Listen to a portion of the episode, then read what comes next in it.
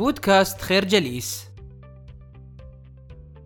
الإنسان مخلوق عاطفي بامتياز، يمكن أن يحب كل شيء يحيط به بما في ذلك تلك العلامات التي دأب على لبسها أو أكلها.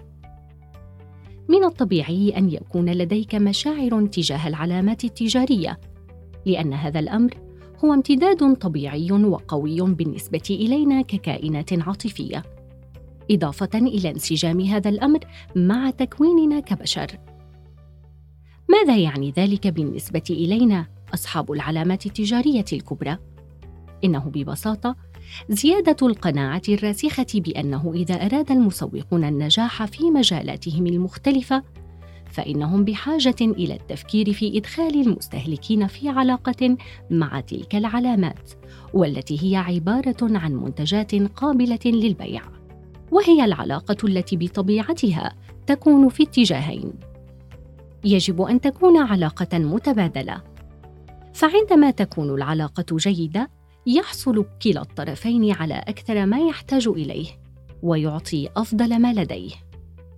إن العلاقة المثالية بين العلامات التجارية والمستهلك هي العلاقة التي يكون دخولها بالاختيار، لأن المستهلكين لديهم دائماً خيار، والتي تكون في الوقت نفسه مثيرة ويمكن الاعتماد عليها، والتي تقوم أيضاً على أساس الثقة، وهي علاقة عاطفية.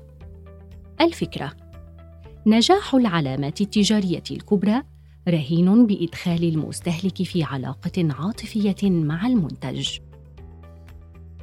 كما أن الفرد مطالب أن يعرف نفسه بنفسه، فكذلك الشركات والمؤسسات الكبرى لا تبتعد عن هذه القاعدة. فلكي تكون المؤسسة ناجحة، يجب أن تكون قادرة على فهم الشيء المميز في علامتها التجارية.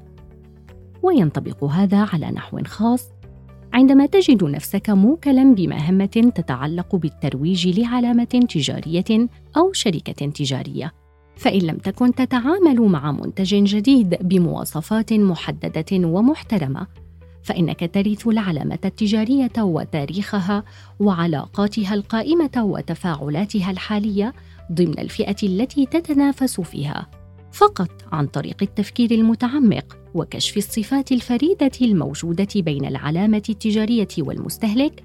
سوف تكون قادراً على فرض تأثيرك على العلاقة بين العلامة التجارية والمستهلك.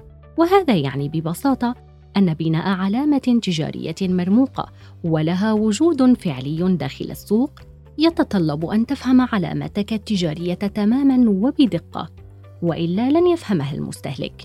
فبمجرد أن تعرف نفسك سيسهل كثيراً معرفة نوعية المستهلك الذي تستهدفه، ومن ثم معرفة المستهلك المنشود الذي سيكون ملائماً على نحو أفضل لعلامتك التجارية.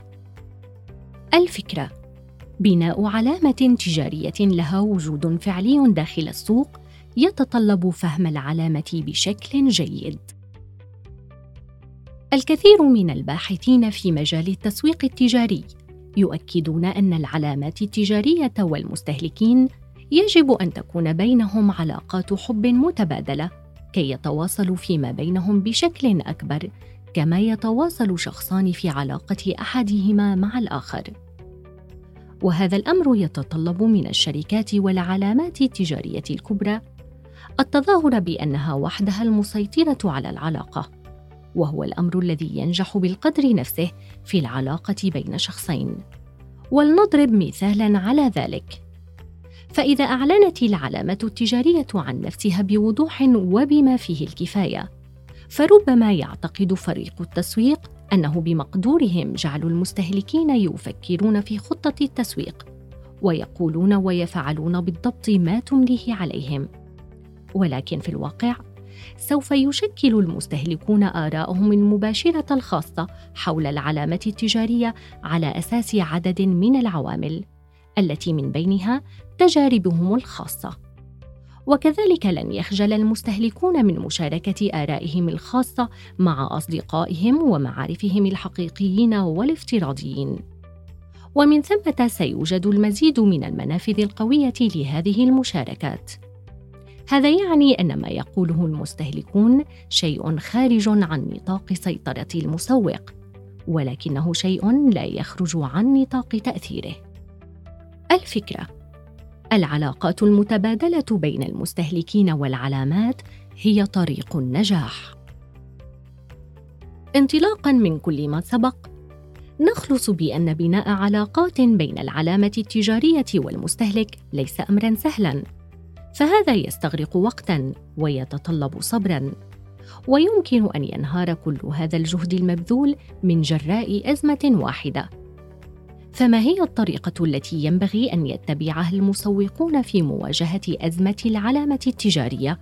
من هنا تحتاج العلامة مجموعة من الإجراءات لتفادي الأزمة، وبالتالي تدارك المشكلات. سل نفسك: هل هناك مشكلة حقاً؟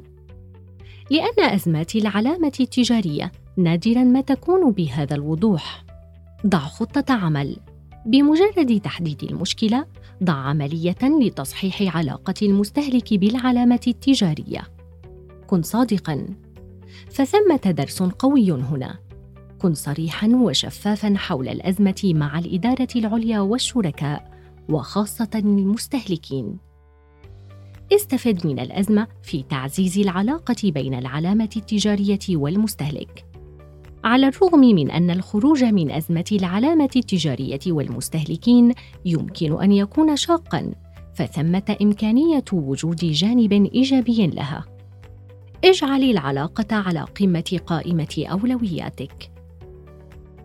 الفكرة: تدارك مشكلات العلامة التجارية يتطلب حلولاً عملية ناجعة. نشكركم على حسن استماعكم. تابعونا على مواقع التواصل الاجتماعي لخير جليس، كما يسرنا الاستماع لآرائكم واقتراحاتكم، ونسعد باشتراككم في البودكاست.